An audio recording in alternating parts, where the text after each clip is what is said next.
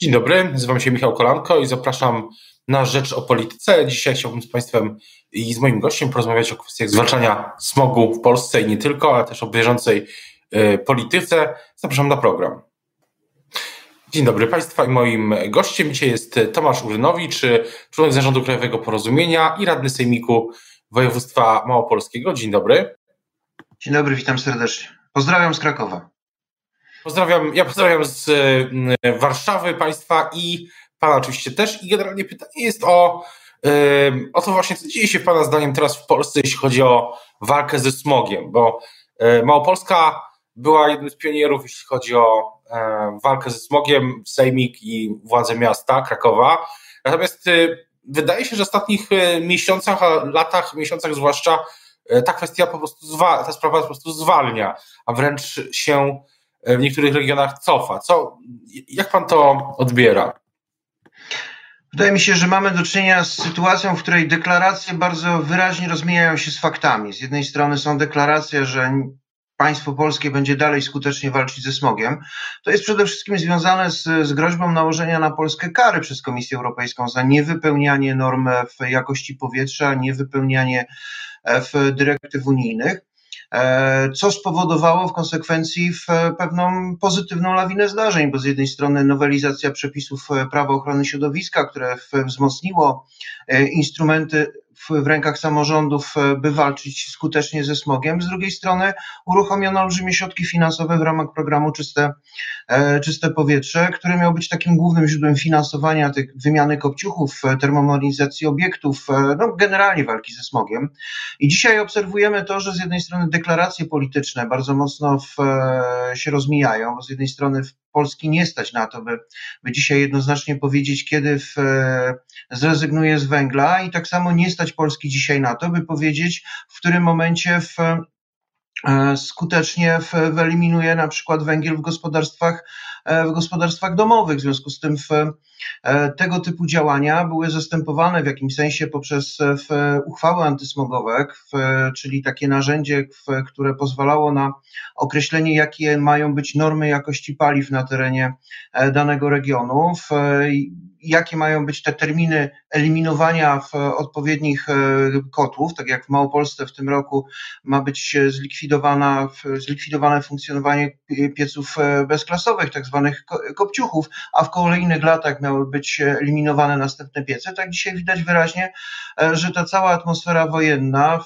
ta wojna energetyczna i ta, ta taka niestabilność polityczna wokół tych tematów e, związanych z polityką klimatyczną powoduje absolutne wyhamowanie tych tematów e, z perspektywy całego państwa i to, co dzisiaj jakby wszystkich niepokoi, to jest to pierwsze województwo będące w rękach e, Prawa i Sprawiedliwości. To jest pytanie, żebyśmy...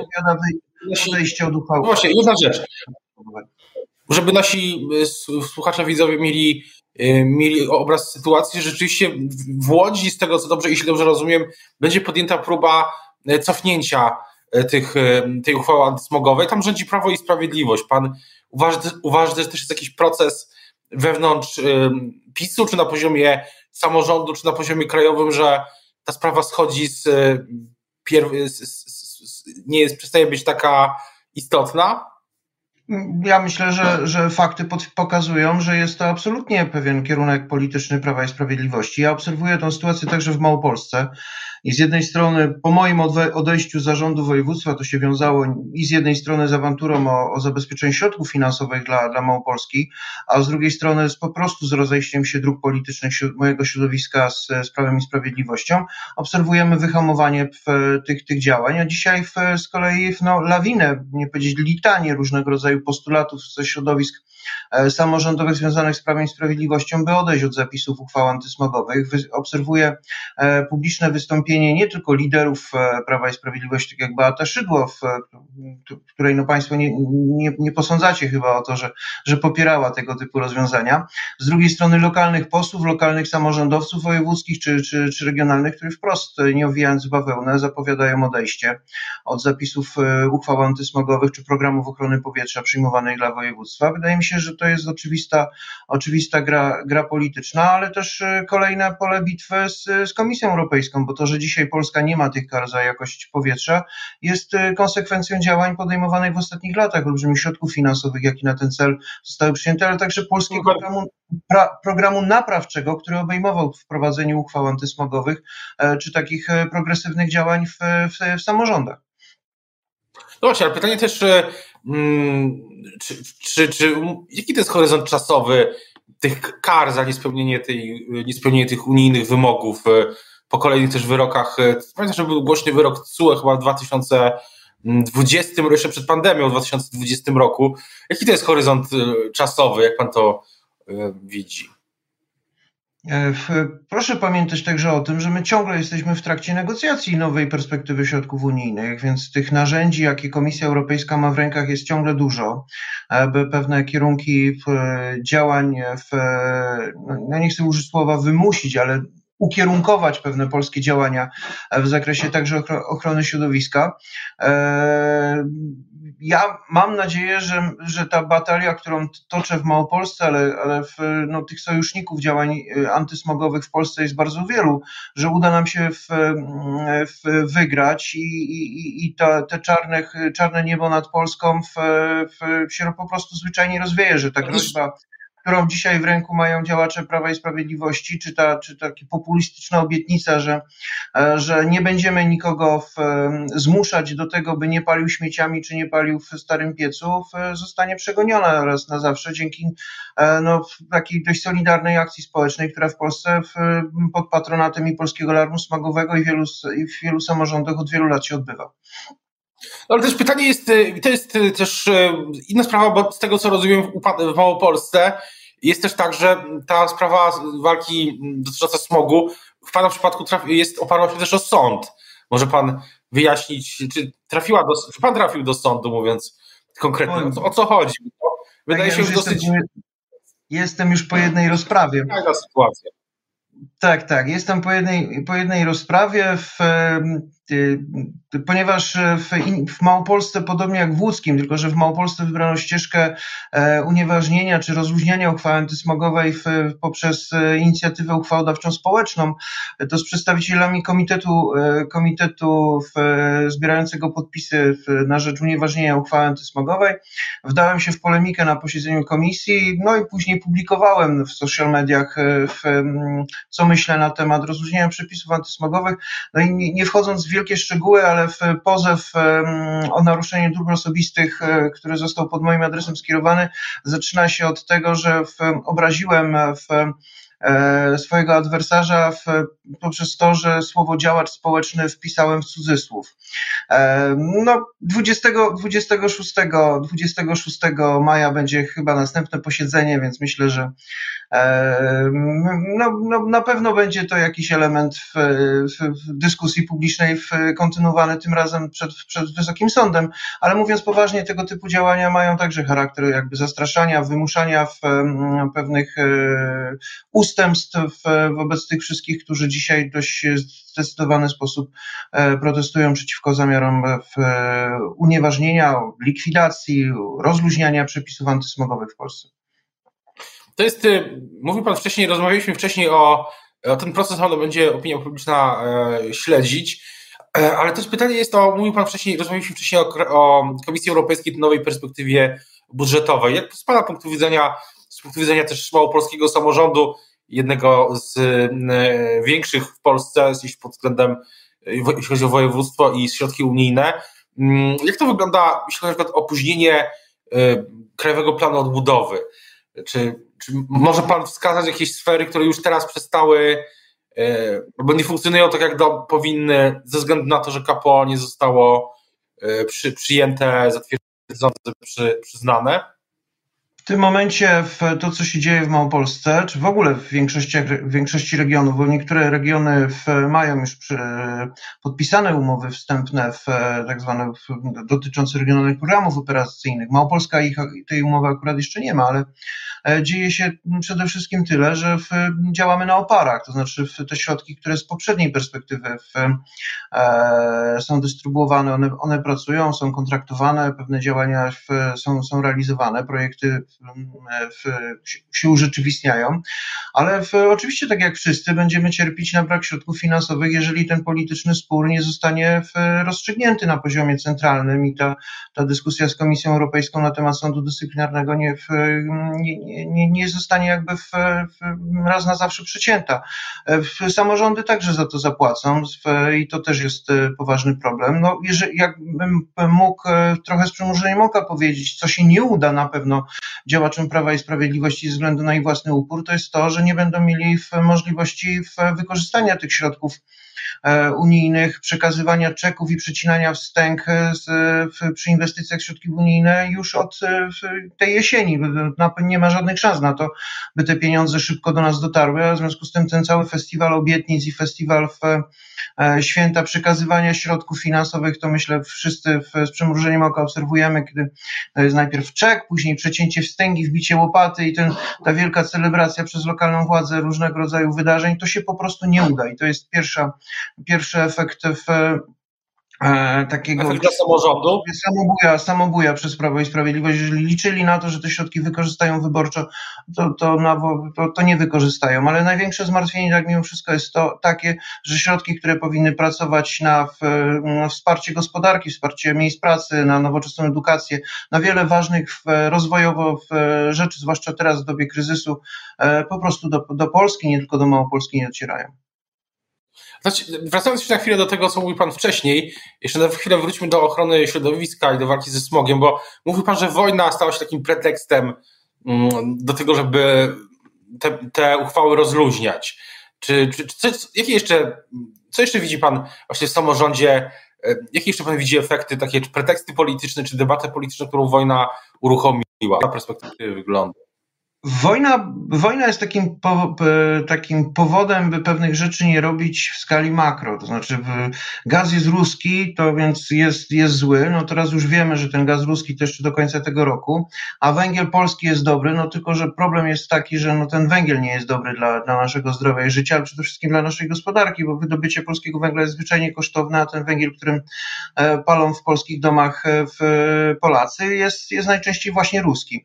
Ale tym drugim, dru, drugą rzeczą jest e, pewien strach przed, na, na poziomie mikro, to jest strach przed podejmowaniem pewnych działań przez samorządowców, zwłaszcza gminnych, e, bo ta, ten ustrój polskich działań na rzecz ochrony jakości powietrza powoduje, że to właśnie w gminach jest najwięcej pracy do wykonania, zwłaszcza w zakresie kontroli, zwłaszcza w zakresie edukacji. I to nie są rzeczy miłe i przyjemne, kiedy jakaś służba miejska czy wójt osobiście musi upomnieć swojego sąsiada, swojego wyborcę, by, by pewnych rzeczy nie chciał realizować w, na przykład nie palił śmieciami, czy, czy w, w terminie wymienił w bezklasowy piec, zwany w Małopolsce kopciuchem. E, to są rzeczy, które no, zniechęcają samorządowców. Zresztą widać wyraźnie, bo także po e, kontrolach Wojewódzkiego Inspektoratu Ochrony Środowiska w Małopolsce, ale myślę, że w całym kraju jest podobnie, e, że samorządy w, bardzo z niską skutecznością realizują zadania w zakresie ochrony powietrza, bo wiośna nakłada odpowiednie kary na, na, na samorządy i są one, one dość, dość dla tych małych gmin zwłaszcza e, dotkliwe, no ale to to jest kwestia nie tylko walki o, o, pewien, o pewną agendę polityczną w skali kraju, jakie miejsce zajmuje smog i walka o czyste powietrze, ale także o to, o, o to miejsce w lokalnych politykach, politykach gminnych, czy w, priorytetem jest e, w, działanie na rzecz czystego powietrza, czy działanie na rzecz w, jakichś innych, e, nie mniej pewnie ważnych działań w, w samorządach. Ale to też przy tej okazji można powiedzieć, że ważnym jest postulat wzmocnienia samorządu, wzmocnienia ich finansowo i organizacyjnie. Tak aby one mogły też na własną odpowiedzialność pewne zadania realizować. To jest y, jedna rzecz. O, tym, o tych kierunkach, y, jeśli chodzi o przyszłość, rozstrzygną też, y, będą miały wpływ na to oczywiście wybory i do Sejmu, i do i wybory samorządowe. Jak z punktu widzenia porozumienia, to jak to teraz wygląda? Po pierwsze czy pan uważa, że będą, pan, państwo uważają, że mogą być wybory już jesienią tego roku? Trudno powiedzieć, bo tak naprawdę w, sytuacja w, dzisiaj w Polsce, a zresztą nie, nie tylko teraz, ze względu na wojnę, jest dość dynamiczna i to wszystko będzie zależało tak naprawdę od kalkulacji tego największego gracza, czyli, czyli Prawa i Sprawiedliwości, w, w którym momencie ten także wewnętrzny konflikt z, w ramach e, nie do końca zjednoczonej prawicy, czyli Solidarną Polską w, będą chcieli rozwiązać, a z drugiej strony no, też mm, cała ta struktura polskiej sceny politycznej jest na tyle dynamiczna, że, że trudno to przewidzieć. Na pewno najważniejszym zadaniem dzisiaj dla porozumienia jest wzmocnienie własnych struktur, e, wzmocnienie programowe, zaprezentowanie w, w no, nowych postulatów programowych i temu też służyć będzie konwencja krajowa porozumienia, która odbędzie się 21 maja. Zaprezentujemy nowe propozycje w zakresie prawa podatkowego, w zakresie obronności, także w zakresie e, transformacji energetycznej, bo chcemy być konsekwentną partią w, i wolnorynkową i umiarkowanie konserwatywną, ale przede wszystkim partią zielonego konserwatyzmu i to są e, tego typu prace programowe od wielu miesięcy w porozumieniu trwały. W związku z tym w, w, no już za dwa tygodnie na konwencji krajowej Jarosław Gowin i, i wielu moich kolegów zaprezentuje te nowe postulaty programowe porozumienia. Porozumienie, a jak, jak to wygląda budowanie tego sojuszu politycznego, o którym czasami, o którym od dawna się, się mówi, sojuszu między PSL-em, y, porozumieniem, a, mm, a być może też Szymonem Hołownią i innymi środowiskami, samorząd, niektórymi samorządowcami. Myślę, że pan redaktor, jako jeden z najbystrzejszych obserwatorów polskiej sceny politycznej, wie doskonale, że w, o pewnych kulisach tych rozmów e, mówić jeszcze nie wypada. Byłoby to przedwczesne, ale z pewnością te rozmowy trwają e, i wyglądają na bardzo obiecujące. Wszyscy jesteśmy świadomi tego, jak wielkim wyzwaniem dla nas, dla Polski będą najbliższe wybory parlamentarne i ta konieczność e, odsunięcia od władzy Prawa i Sprawiedliwości. W związku z tym taka motywacja no, przyświeca wszystkim. W związku z tym tworzone są jak najlepsze rozwiązania wyborcze i analizowane takie scenariusze, które pozwolą Prawo i Sprawiedliwość od władzy odsunąć. A czyli, czyli rozumiem, to jest cały czas jest, poruszamy się w tym takiej koncepcji dwóch, e, czy Państwo się poruszają w koncepcji dwóch bloków wyborczych, że jeden tworzy, tworzy środowiska bardziej wychylone w lewą stronę, a drugi bardziej w stronę konserwatyzmu e, zielonego, tak jak Pan to ujął przed chwilą. E, no to, to nazwane wariantem czeskim, ten nazwany wariantem czeskim model w, wyborczy sprawdził się nie tylko w Czechach, ale jak pokazują analizy i sondaże w, przygot, takie wstępne sondaże e, wyborcze, byłby takim modelem optymalnym, który pozwoliłby odsunąć od władzy Prawo i Sprawiedliwość, uzyskać w dzisiejszej opozycji większość parlamentarną. W modelu właśnie Platforma Obywatelska, czyli Koalicja Obywatelska i te mniejsze partie liberalne czy lewicowe skupione wokół Platformy Obywatelskiej i to, co dzisiaj buduje Władysław Kosiniak-Kamysz wokół Koalicji e, Polskiej, także w, w rozmowach z Jarosławem Gowinem czy Szymoną Hołownią, może być taką drugą, drugim pomysłem na to, w, w, w jaki sposób skutecznie wygrać e, najbliższe wybory. A tak na koniec jeszcze pytanie o wybory samorządowe. Czy, e, czy, czy, widzi Pan już też w Małopolsce u, u siebie w regionie e, takie początki przygotowań, przygotowań do nich? Czy samorządowcy już trochę myślą o tym, co w przyszłym roku, w 2023? Bo wybory są, jeśli, jeśli nic się nie zmieni, oczywiście to wybory samorządowe będą za rok i około 4 miesiące. E, to mogę powiedzieć, że już to widać, to, bo takie wstępne rozmowy z, dotyczące przyszłych układów samorządowych są prowadzone. Dotyczą one i wyborów do Sejmiku i przynajmniej w dużych miastach e, w e, pewnych układów samorządowych, ale to, co zdecyduje o przyspieszeniu tych rozmów albo ukierunkowaniu ich w E, we właściwy sposób, to będą właśnie wybory parlamentarne. W związku z tym od e, układu parlamentarnego będą zależeć e, tak naprawdę losy przyszłych koalicji samorządowych, ale tu w Małopolsce mogę powiedzieć optymistycznie, że pracujemy. Prowadzone są rozmowy dotyczące wyborów do Sejmiku i, i także wyborów w, w Tarnowie, Nowym Sączu i, i w Krakowie. O, tym, o tych wyborach będziemy na pewno jeszcze bardzo wiele razy rozmawiać. Tak samo oczywiście w wyborach E, do Sejmu śledzić to, co dzieje się też, jeśli chodzi o walkę ze smogiem. Teraz bardzo już dziękuję za uwagę Państwa i moim gościem dzisiaj był Tomasz Urnowicz, członek zarządu Porozumienia Radny Sejmiku Województwa Małopolskiego. Dziękuję bardzo. Dziękuję bardzo. Do widzenia.